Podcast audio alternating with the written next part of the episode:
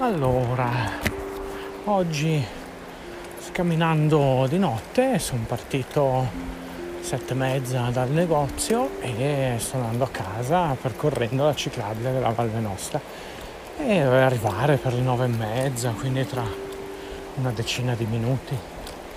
Niente, camminavo, camminavo, la ciclabile passa in mezzo ai frutteti, per cui mele da tutte le parti. A un certo punto dico ma che non voglia di mangiare la mela, ma ne prendo una, che vuoi che sia, insomma, mai rubato niente in vita mia, eh, per cui, come dire, eh, proprio, mi cago in mano queste cose. Niente, dico, vabbè, una piccola che la buttano via, insomma, eh, ne prendo una. Cammino, cammino finché trovo una bella mela rossa, quella che mi piacciono, insomma.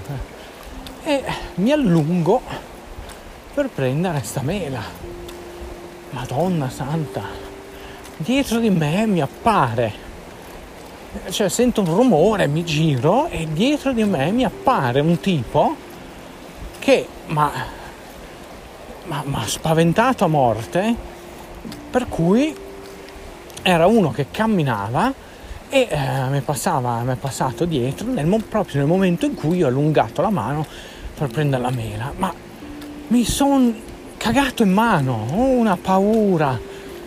Ma non lo so, ancora adesso mi tremano le gambe.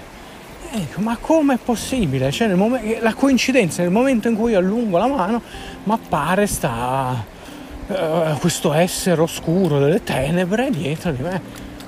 Ma è incredibile. Comunque era uno che camminava come me, però lui senza lampadina. Ma dico io, vai di notte in giro per i campi di mele. A parte che eh, eri già triste, ti ho visto in faccia, eri triste, ma vai così di notte, portati almeno una candela, accendi un lumino o qualcosa che qualcuno ti vede che ci sei anche tu. E così potresti uccidere qualcuno involontariamente, ma lo fai crepare di paura. Per cui, Dio mio, eh, bisogna trovare una soluzione a sta roba che spero di non incontrarti più. Mamma mia, vabbè, niente, mi ha spaventato a morte proprio, ma una cosa incredibile. Vabbè, niente, sto per arrivare a casa, eh, sono ancora vivo, per cui va bene così. Buonanotte a tutti.